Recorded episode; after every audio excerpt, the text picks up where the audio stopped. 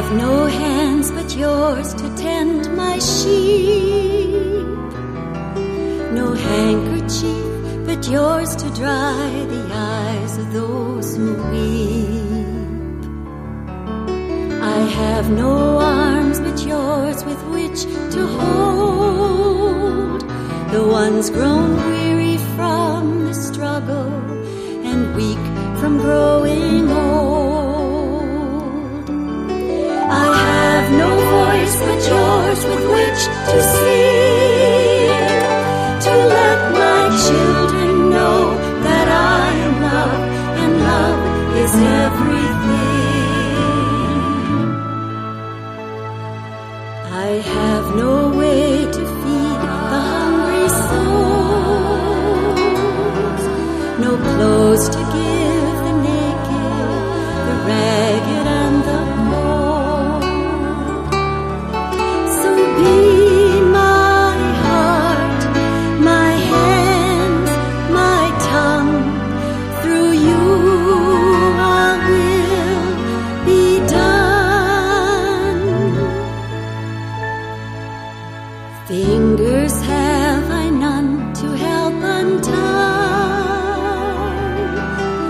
tangled knots and twisted chains that strangle fearful minds.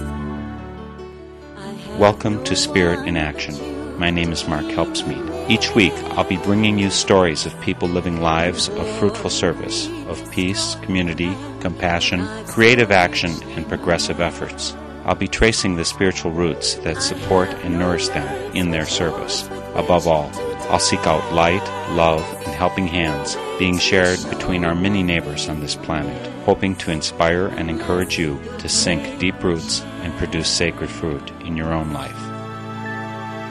I have no way to open people's eyes except that you will show them how to trust the inner light. We visit today with Patty C. Patty is an ordinary person who took an extraordinary leap of faith by becoming a Good Samaritan kidney donor last year. Patty, as a writer and an inwardly reflective person, has looked for better and better ways to share her rich life with the world, serving meals at the community table, acting as advisor for the UW Eau Claire feminist group, and now, through the University of Minnesota Fairview Medical Center, she gave a most intimate gift, one of her kidneys, to a complete stranger. Patty, welcome to Spirit in Action.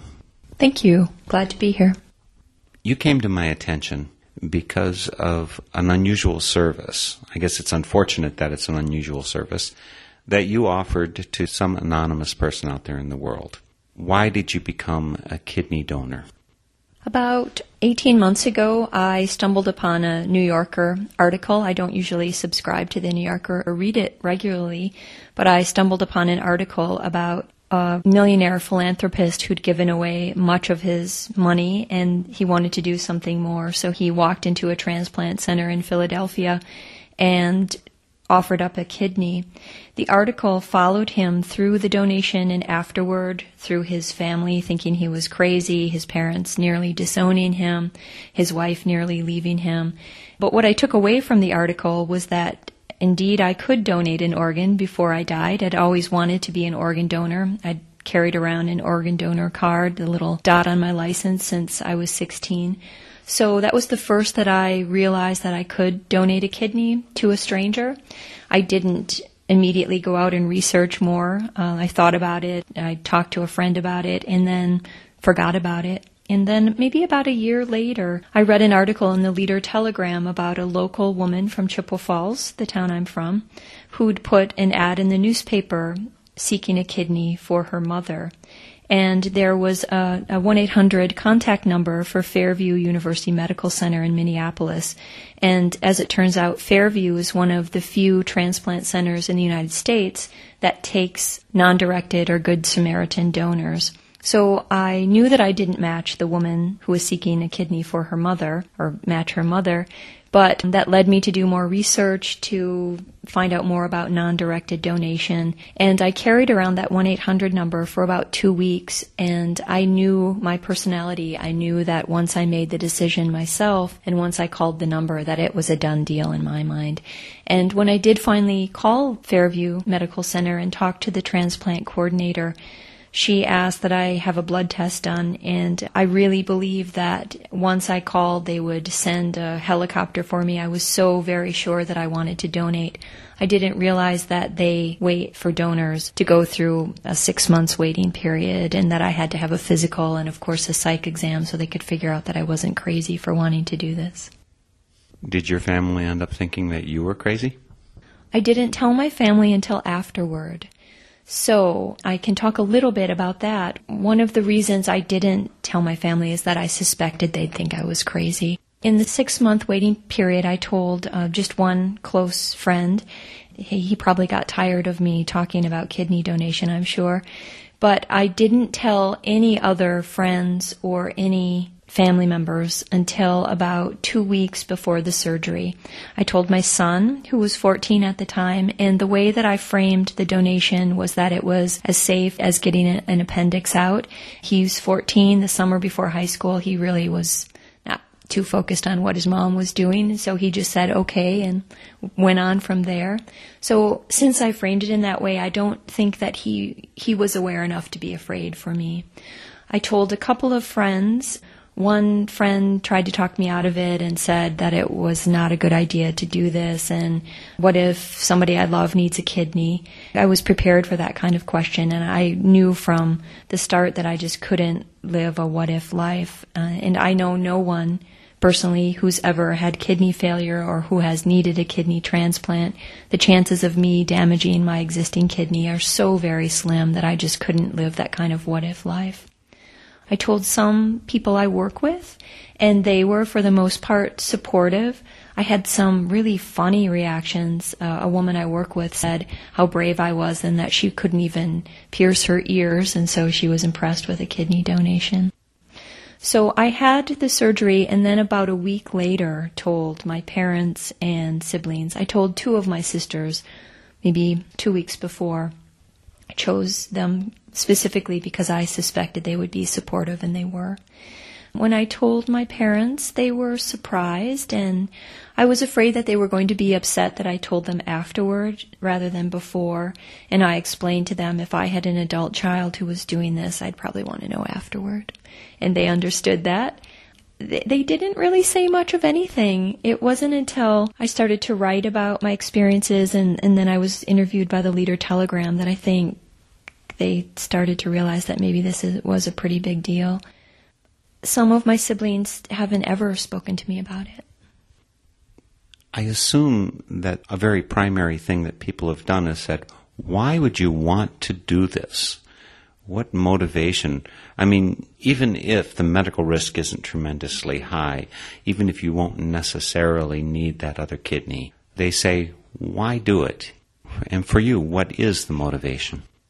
Well, when I originally started to research, I started to think about why should I do this? And then the more research I did, the more my thinking shifted to how can I not do this?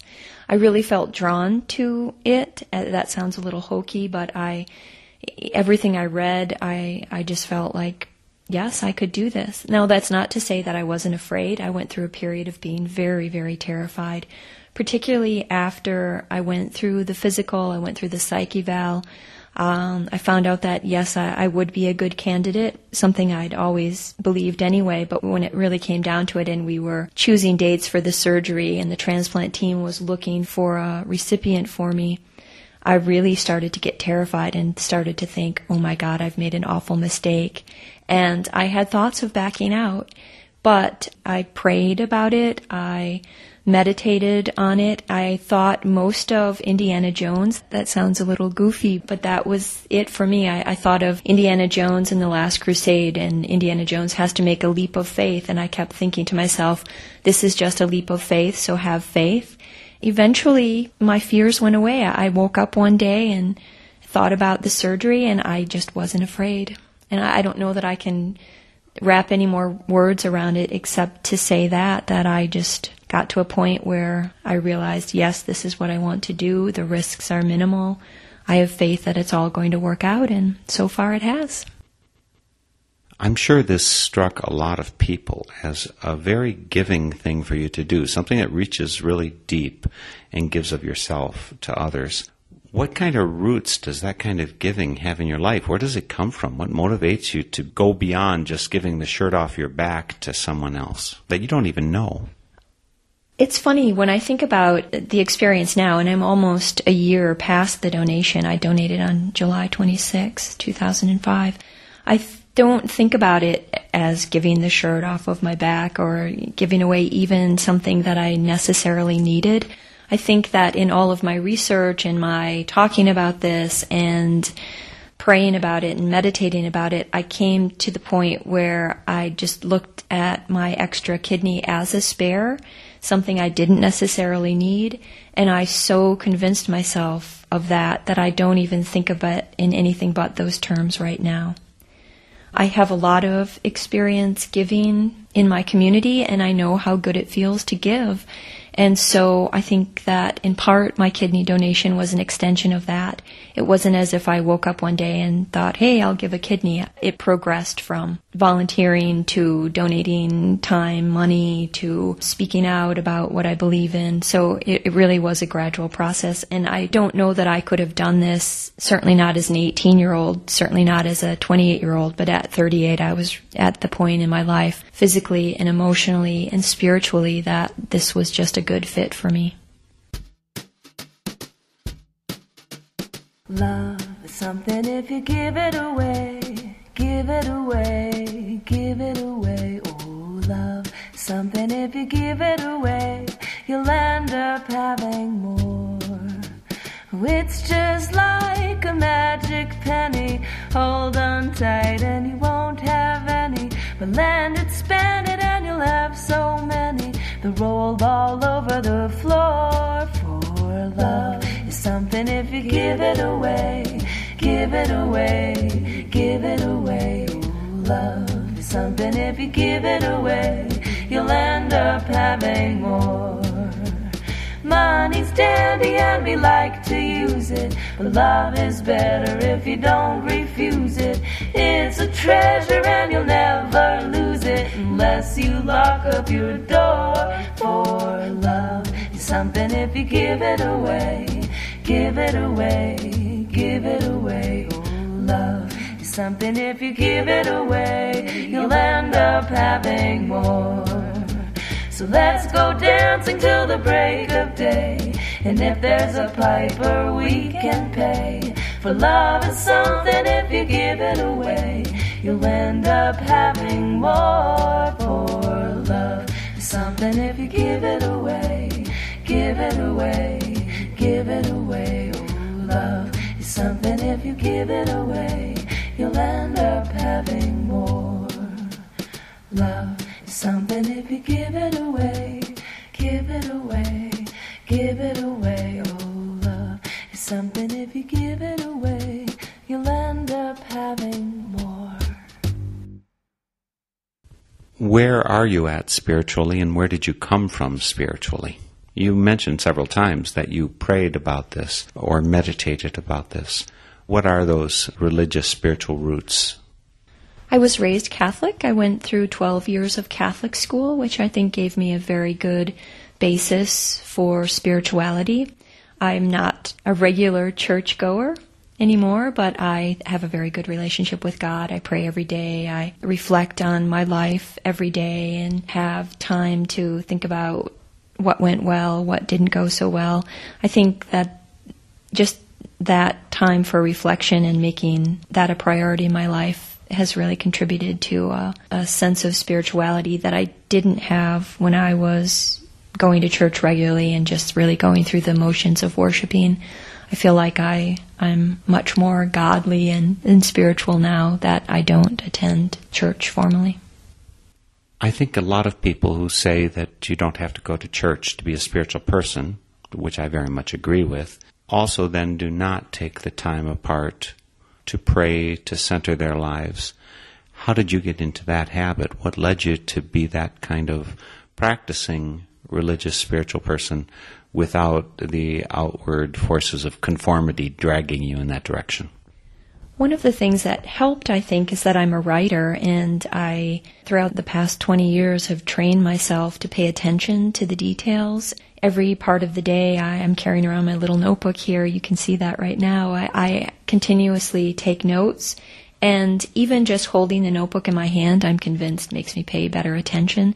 So paying attention to the details gives me something to reflect upon every night. And I'm also into my nightly rituals, which, you know, involves brushing teeth and washing face and laying down in bed and reading and then turning out the lights and contemplating on my day and praying and, and thinking about the day tomorrow.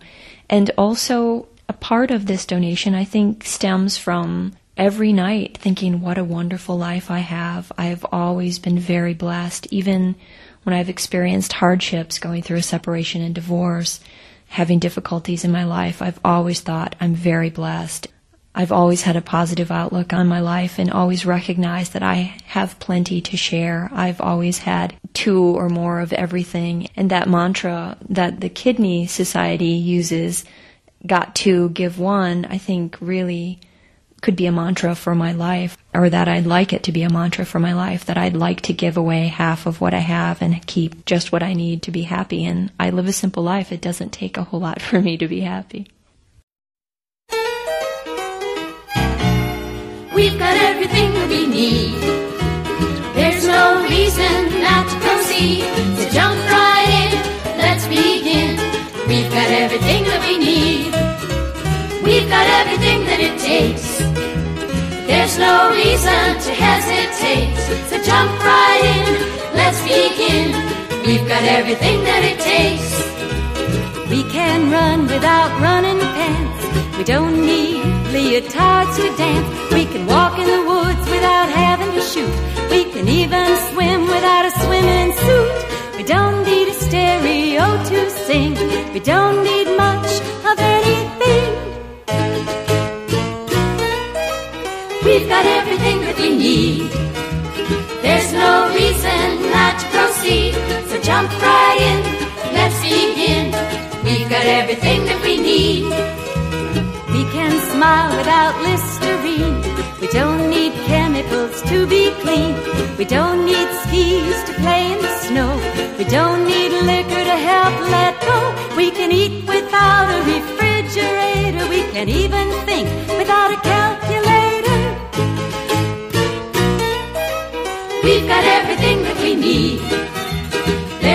Reason not to proceed.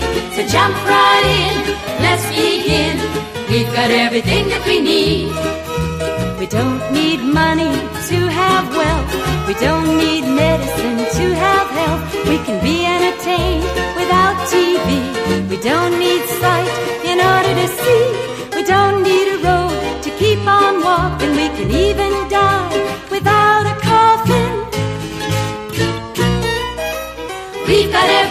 we need. There's no reason not to proceed. So jump right in. Let's begin.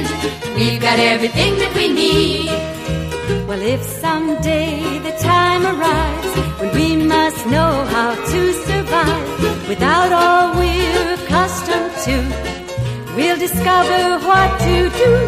Down to bedrock, down to bone, we'll find the strength we've never known.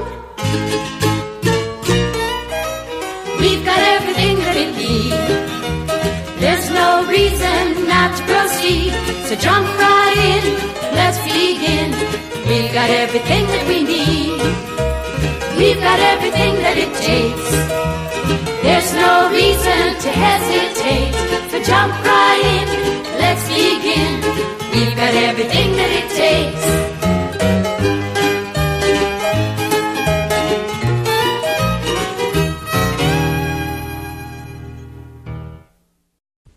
You have a son still who must be 15, 16 at this point.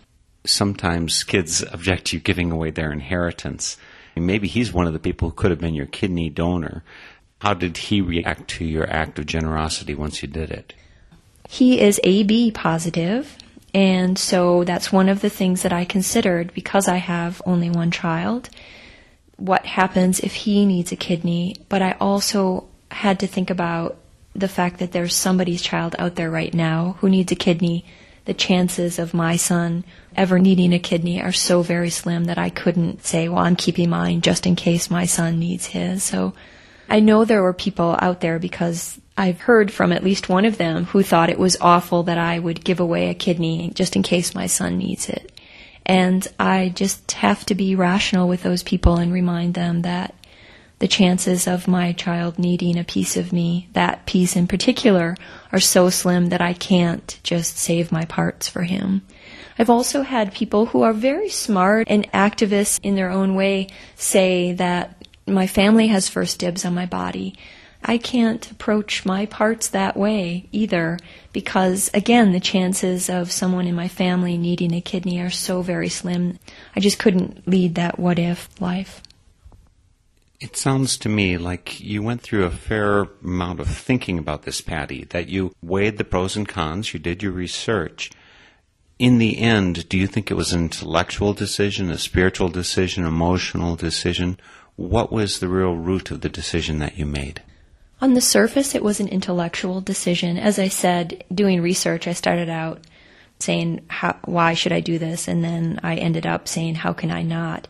And that, I think it was based on science and ethics, but it really came down to a spiritual decision and a leap of faith. Uh, that was the most difficult part. My head said early on, yes, of course, more people should do this if they only knew about the possibilities of donating to a stranger everyone should consider this if they're healthy and financially secure enough to take off of work. But I think the hardest part was getting over those fears. And it was easy for irrational thoughts to creep into my mind. I thought, what if this man is a jerk? I know nothing about him. What if I'm giving my kidney to a person who's going to have a horrible life afterward? And I had to just put that out of my mind. Or, or what if I'm donating a kidney to someone whose life is one I don't approve of? Or what if he does awful things afterward? But I had to just put those thoughts out of my mind and also believe if someone has a near death experience, gets another shot at life from a stranger, that that person is going to work towards having a very good life. And I believe that. And I haven't met my recipient, but I believe that he's out there somewhere and maybe has some of my tendencies, maybe doesn't, but I, I trust that he's having a wonderful life. Do you know any other people who've been non directed donors who've taken this kind of Samaritan path? I do. In fact, very early in my research, I found a website that had a link to other donors. And so I contacted one donor, and he happened to be a Catholic priest who donated through a Good Samaritan program out in New York. He got me connected with other non directed donors. They think of themselves as sort of a club, and I guess now I'm in the club. So I was connected with maybe 15 to 20 or so other non-directed donors from throughout the United States. And I had email contact with them for six or seven months before my surgery. Uh, I continued to have contact with a couple of them. In fact, when I told my parents about my donation, I brought in an article that Father Patrick Sullivan had written about his own inspirations for donating and his own donor donor donor experiences.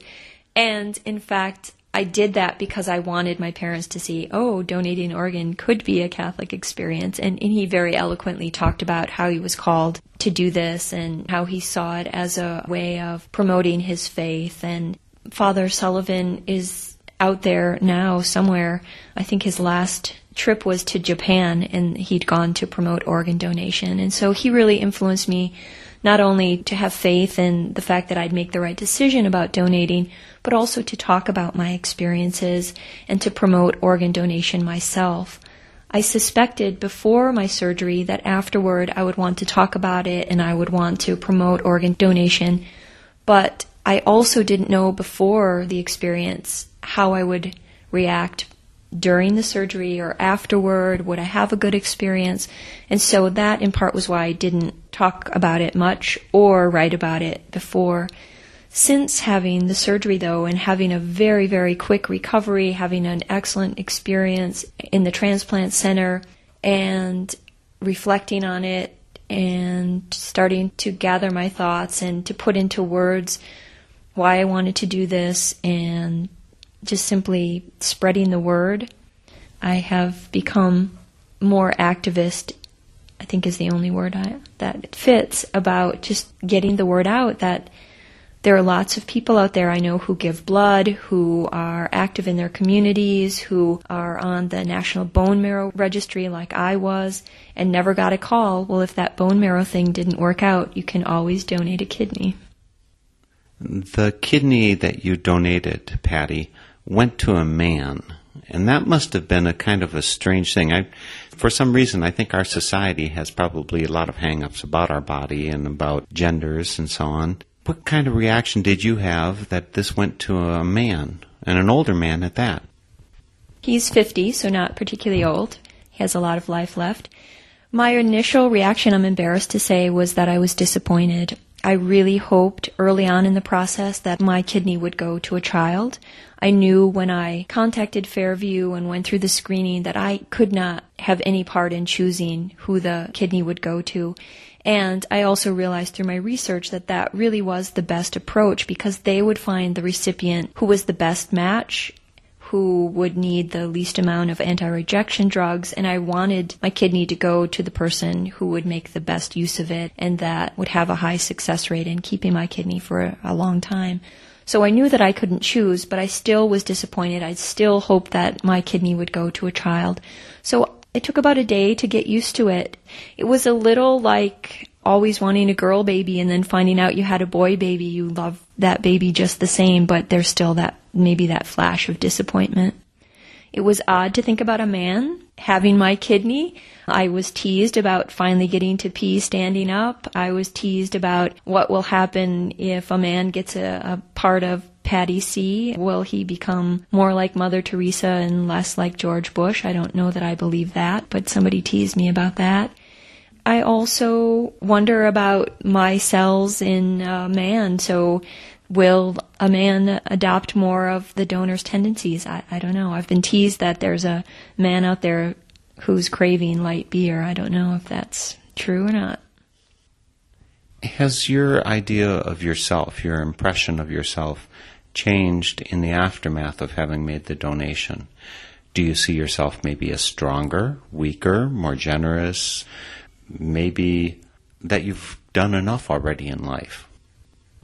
The last day that I was in Eau Claire, I was in Kerm's parking lot and I was waiting for traffic to pass and a maybe 12 year old boy came up to my car window. This was last summer and asked me if I had a quarter and I said no and he rode off and then kept sort of circling my car and I was still stuck in traffic so I dug in my purse and I I dug out a quarter and I gave it to him and I was thinking you didn't want to give a little boy a quarter and in 2 days you're giving away a kidney that story just strikes me as an example of how it would I think it early on I thought, wow, you know, now I'm done. I don't really have to do anything for the rest of my life. That actually crossed my mind. And I've had so many people say to me, well, you have your ticket to heaven. It doesn't matter what you do for the rest of your life.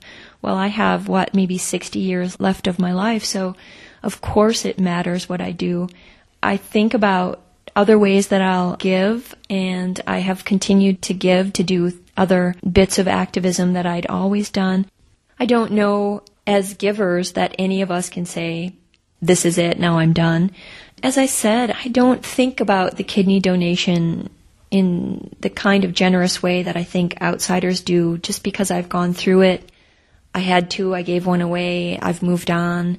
I certainly don't lead with my kidney donation. I don't look in the mirror and think, oh, you're a donor. I, I look in the mirror and think, oh, you're Patty C. So it has certainly changed my life in a lot of extraordinary ways, but I don't self-identify simply as a, a kidney donor. That that's not the central part of my life. I think it has made me a stronger person because making the decision to donate, going through that long process of donating, going through major surgery and recovery were not necessarily difficult, but they were trying at times. I, I just feel like I'm a stronger person. I feel like I can make choices that other people are going to think are crazy, and this kidney donation wasn't the first one I've made that people have criticized and thought I was crazy for. But I feel like I made that choice. I prayed about it. I came to a conclusion that was absolutely right for me. I followed through with it. I feel good about it afterward. And from childhood on, I wanted to make my life extraordinary, and I spent a lot of years having a very ordinary life that I wasn't content with or happy with. Didn't feel like I really had a place in the world, felt like I was just going through the motions. And my kidney donation is a, a huge step away from that ordinary life and claiming a life that's mine and that is bigger than me. And that's really important, I think. Oh, the world's so big and I'm so small. It hardly seems I matter at all. Sometimes I think I'd like to do something to help out with all the problems of the world, but whenever I sit down and think it through, I always wonder, what can one person do? I wrote that myself. Well, what can one person do is a very good question if you don't do nothing at all. You could spend your time saving every little dime or just curled up by the wall. But if you think back some over all that's been done and you wonder who did it and where it came from, figure it out without a doubt. One person at a time did it all. One person at a time, it sure works fine. Just roll up your sleeve, sign on the dotted line. Whatever gets done is done by one. One person at a time does it all, yeah. One person at a time does it all. Well, what can a one person do? It's a very good question if you don't do nothing at all. You can stay in bed, pull the covers overhead, wait for the sky to fall. But if each one would just do what they could, working one at a time, we could do a lot of good. Figure it out without a doubt. One person at a time does it all. One person at a time, it sure works fine. Pick up your load and get in line. Whatever gets done is done by one. One person at a time, they do it all, yeah. One person at a time does it all. Well, what can one person do? Is a very good question if you don't do nothing at all. You can soak in the tub, or join a social club, or just go shopping at the mall. But if each one would work side by side with another one, the work gets multiplied. Figure it out without a doubt. One person at a time does it all. One person at a time, it sure works fine. No use to wait for a better time. Whatever gets done is done by one. One person at a time does it all, yeah. One person at a time does it all. Listen, children, one person at a time. Everybody working one person at a time. Oh, we can all do it one person at a time. They do it all. While you were speaking, Patty, you referred to yourself in terms of your activism and the ways that you've been an activist. How does this fit in with other things in your life? How else do you reach out and attempt to influence and change the world? I mentioned that I'm on the National Bone Marrow Registry. I've been on that list for probably about 15 years. I'm conscious of giving back to my community. I am conscious of how much I have and not only giving money to specific groups, sponsoring scholarships, but also giving time, working at the community table, sponsoring a holiday giving project that organizes faculty and staff on campus to donate Christmas presents to returning adults and their children. Also, just being a careful consumer, being aware of what I put into my body, I think is a part of activism with a small a. Being aware of where I spend my money, where I spend my time, I think is all a part of activism. I also advise the College Feminists on campus, which is certainly an activist group. I am on the fringe of that group as a faculty advisor. What do you identify as your primary community? I think it's good when you make important commitments and decisions in your life to have the supportive community. You were clearly reluctant to talk to your family about some of this upcoming big decision. So, what is the community that supports you and makes you more powerful to do this kind of really valuable work in the world? The university community, certainly the folks I work with, who also, many of them are friends, and I think of them as my core support, and other friends in the community. Let's talk a little bit more about the technical aspects of this. First of all, why is kidney donation so important? Are there really a lot of people out there that need it? And if they don't get a kidney from you, what happens? There are about 60,000 people on the waiting list, and about 17 of them die every day. So, yes, absolutely, it's important. The other thing to consider for potential donors out there is that healthy people can live a healthy life with one kidney, and the procedure to harvest a kidney is very non invasive. And so, for the potential donors out there who may be willing to donate, it means a laparoscopic procedure, a two to three hospital stay, and uh, maybe week recovery. In the state of Wisconsin and in the state of Virginia, state workers can take up to six weeks of a paid medical leave. And since I work for the University of Wisconsin Eau Claire, I was able to take four weeks of a paid medical leave. And after about a week, I felt very comfortable moving around and I worked from home for a couple of weeks. I appreciated the extra time to just simply reflect and to regroup emotionally after going through this really tremendous experience. But physically, after about a week, I was absolutely fine. You referred to 60,000 people who need kidneys. Is that the U.S. only? And are the statistics similar in other countries, or maybe other countries are more or less stingy in terms of donating their organs? The 60,000 statistic is the United States only. Other countries have fewer people on the waiting list, I think for a number of reasons. One probably is diet, and that we have so many diabetics in our country who have kidney failure and who are in need of kidneys. That certainly influences the numbers. Also, in the United States, of course, it's illegal to sell organs, and it isn't illegal in many other countries. And so that certainly affects the supply and the demand. And um, there is some talk, and I, I, would guess in my lifetime, there probably will be some type of reimbursement for non directed organ donors like myself, either in the form of tax breaks or in the form of actual payment for organs. And I was also wondering how it actually works technically. That is to say, you're put on an operating table, and evidently they go in somewhere near your belly button and they pull out some chunk of your flesh. I don't know how big this thing is. Is the recipient in the next room just behind another curtain or something? Exactly. Each of us, donor and recipient, has his or her own transplant team and doctor. So my surgery was early in the morning um, I would guess, an hour to extract or harvest my kidney, and then they simply took the kidney in a pan. I, I watched the video, not of mine, but of some other donation, and they simply transplant the kidney, walk it over to the next room, and it's put into the waiting recipient.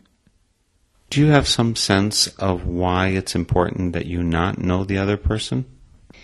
Going into this experience, I very much expected to meet my recipient at Fairview Med- Medical Center, they have a six month waiting period. And after six months, I contacted my transplant coordinator. I shared with her a very short email message that I asked her to forward to my recipient, which told him that I was thinking about him, that I wanted to hear from him. I was hoping that he was doing well and gave him all of my personal contact information. That was almost six months ago now, and I still haven't heard from him. And I also knew going into this experience that if my recipient chose not to meet me or to contact me, that I had to respect that. So I am respecting that and just imagining that he's out there doing very well. I do know that he is healthy. The transplant coordinator told me at least that much. I still don't know where he's from. I don't know any of his history, but I do know that he's healthy. I think in part that transplant centers ask donors and recipients to wait six months so we can find out if the kidney actually is doing well. And also, I think in part, so the donor does not seek out any money from the recipient. It's a safety net to keep the two parties apart so no money can exchange hands. How big is a kidney? How big of an operation is this? Do they have to open you up like when they pull out a baby? Or is this thing fairly small, or is this just a good form of weight loss for people who want to get slimmer? Not unless you want to lose weight about three ounces at a time. No, it's not a good weight loss program. I have about a three inch incision just below my belly button, and since the surgery was done laparoscopically, there are a couple of very tiny half an inch or smaller incisions around my abdomen where instruments went in. And a kidney is about the size of your fist, and so the large incision right below my belly button was big enough to squeeze a kidney out of it. I assume they put you out for this operation? Absolutely. The last thing I remember was sitting in the pre op room and laying down and talking to the anesthesiologist, and then four hours later, I woke up with a surgical nurse taking care of me. You mentioned you're on the National Bone Marrow Registry. What does that involve? You simply get blood drawn, and then your blood is added to this national registry. If there is ever a need for a bone marrow transplant recipient, it's all a part of a national registry, so a match can be easily made. That's not the case with organ donation and I'm hoping that eventually that will be the case. The extraction involves just simply an outpatient procedure, and I believe a, a, needle is inserted into your tailbone area and bone marrow is extracted, and then it's given to the recipient. Let's turn to this other part that you identify as very central to your life. It's this life at the university. You're the faculty advisor to the college feminists, which I'm assuming is females though I guess it could be males too, because there are certainly feminist males I've met. Why are you advisor for that department? What kind of things are you helping happen by being their advisor? College Feminists is a student group, and I teach in the Women's Studies program, and we will have a Women's Studies major very soon. Right now, we have a minor in a certificate program. I became involved in the College Feminists because I teach a class on contemporary or third wave feminism. So I had many of the students who were involved in the College Feminists in my class.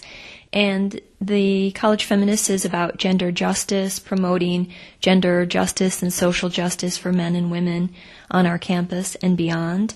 They focus on various projects, get out the vote. They organize Take Back the Night rallies. They focus on body image issues. Um, they also really function as a social group for young women and young men who have a common interest in gender justice. I don't really want to pick on you because I know it wasn't your decision, but isn't there something a little hypocritical about calling something which is for equality of the sexes feminism in the same way that humanity was referred to as mankind? Yeah, absolutely. I think that in part it's because many university campuses are still embracing the word feminism and feminist, and I think that we're probably not ready to move away from that right now. But the real goal, it seems to me, is gender justice and including both men and women. So, Patty, what do you think that you got out of this donation, this experience that you had? What was the payback for you? Lots of paybacks, actually. It reinforced that I want to have a deliberate life, that I want to make good choices about my body, that I want to make good choices about my wealth. And um, in this case, my wealth was having two kidneys, one more than I needed. I also, I believe, will have good karma for the rest of my life.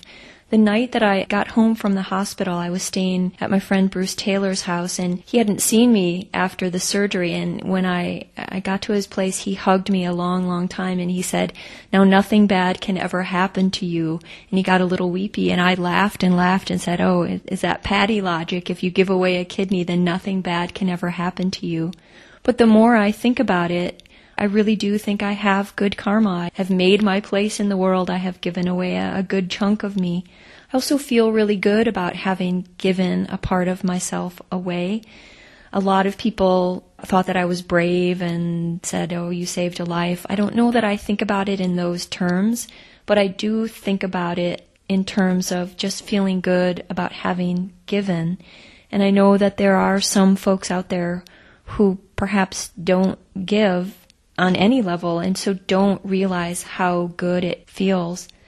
Just tremendously good to give a part of yourself away. Did you know you're buzzing like a hotline, sending out waves of this and that?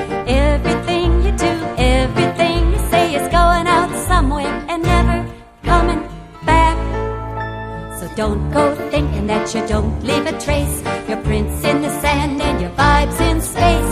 As long as you're leaving something to the race, you might as well make it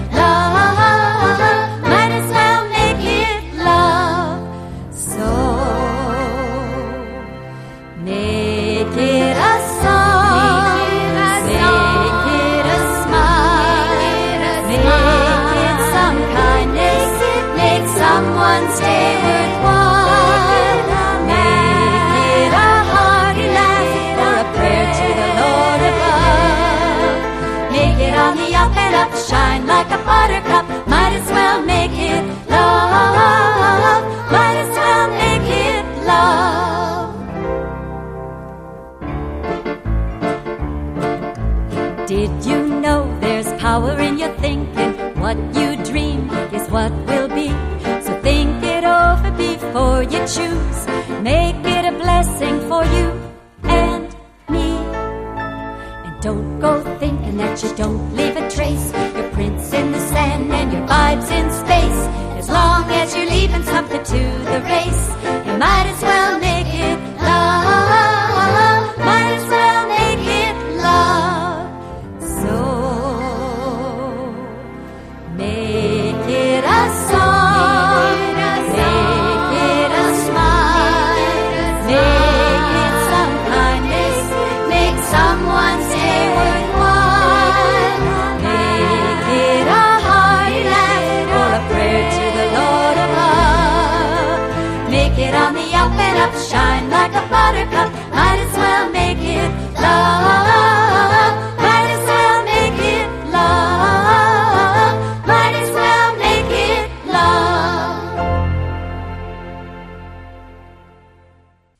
There was something I meant to ask you before, and I'll ask you now.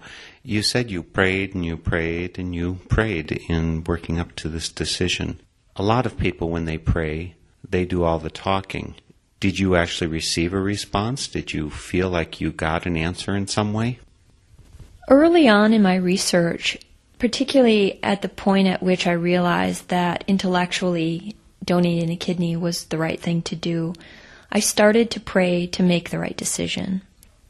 I realized that the right decision, all of the signals I was getting from God or from research or a combination of the two, the signal said, yes, this is the right thing to do. And once I made that decision, went through the physical, went through the psychological exam, was accepted into the transplant program, then my fear was, oh my God, I have to do this because I, I've gotten this far. And at that point, I prayed just to be able to make the leap of faith.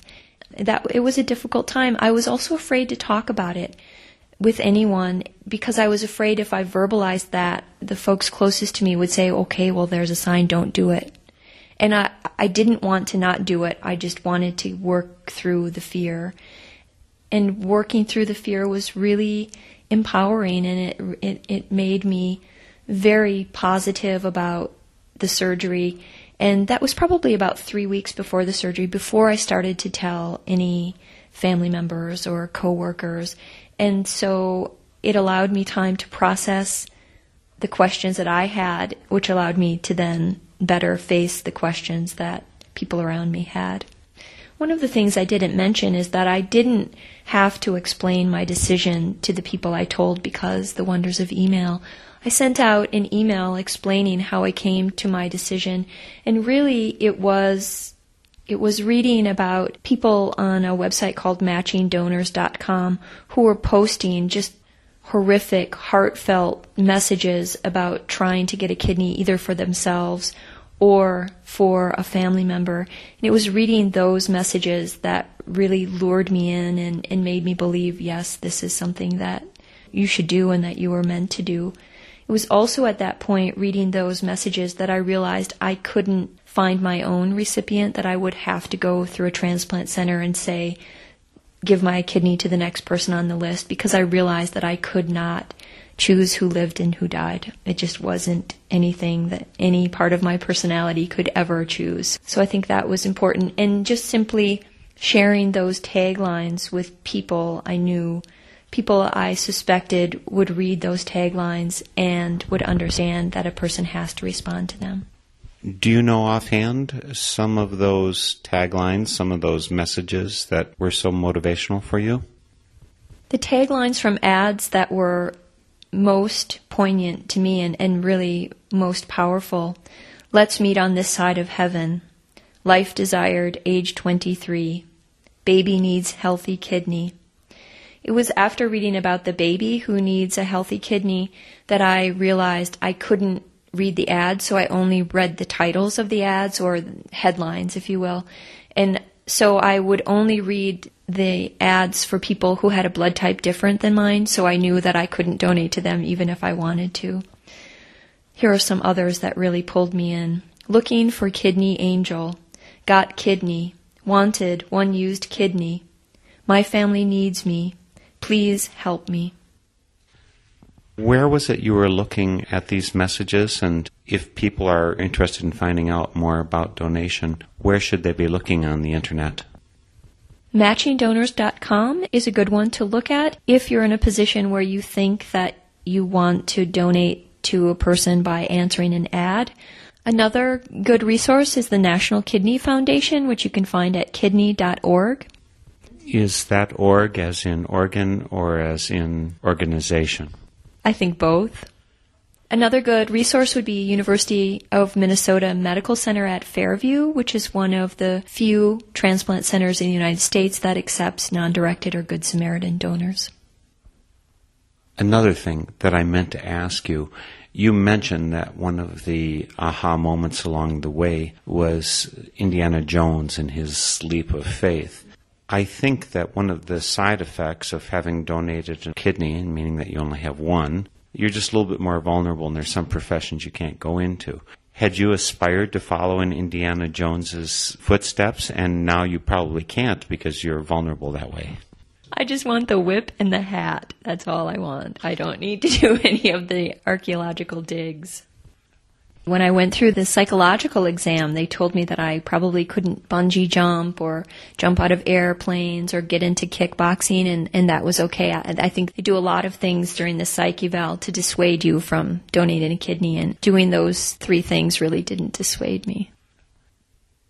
Well, Patty, I think that UW Eau Claire is immensely fortunate to have your shining spirit there it's really inspirational to see someone who, not because anybody else's machinery pulled them in the direction of doing it, but just out of the good of their own heart and their openness to the rest of creation, reaches out to make this kind of change in the world. And I do hope that you inspire other people to take the same look at themselves and see if there's some way that they can give of themselves to help the world. Thank you. I hope so too. I hope that we get the word out.